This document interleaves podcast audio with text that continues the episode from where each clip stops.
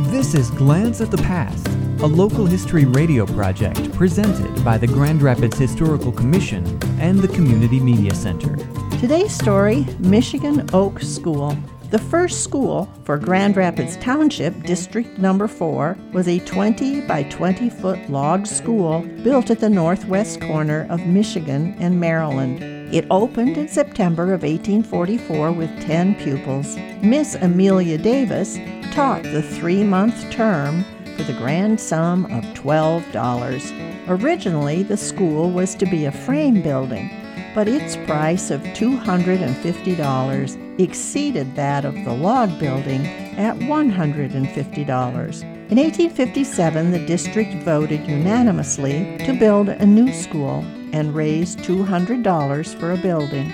It was constructed on James McGrath's land on the north side of Michigan between Baltimore and Somerset Drives.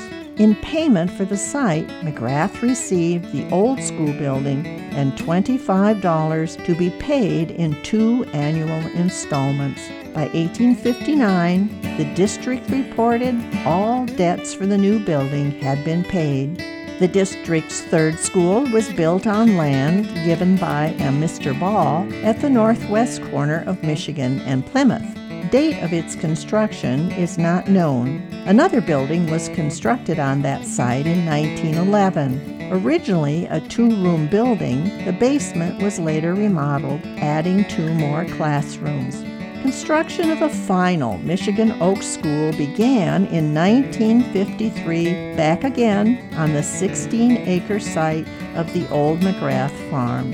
In 1988, Wealthy Park Baptist Church, formerly Wealthy Street Baptist Church, occupied the former school as its new home. For more information about Grand Rapids history, visit the Grand Rapids Historical Commission website at historygrandrapids.org.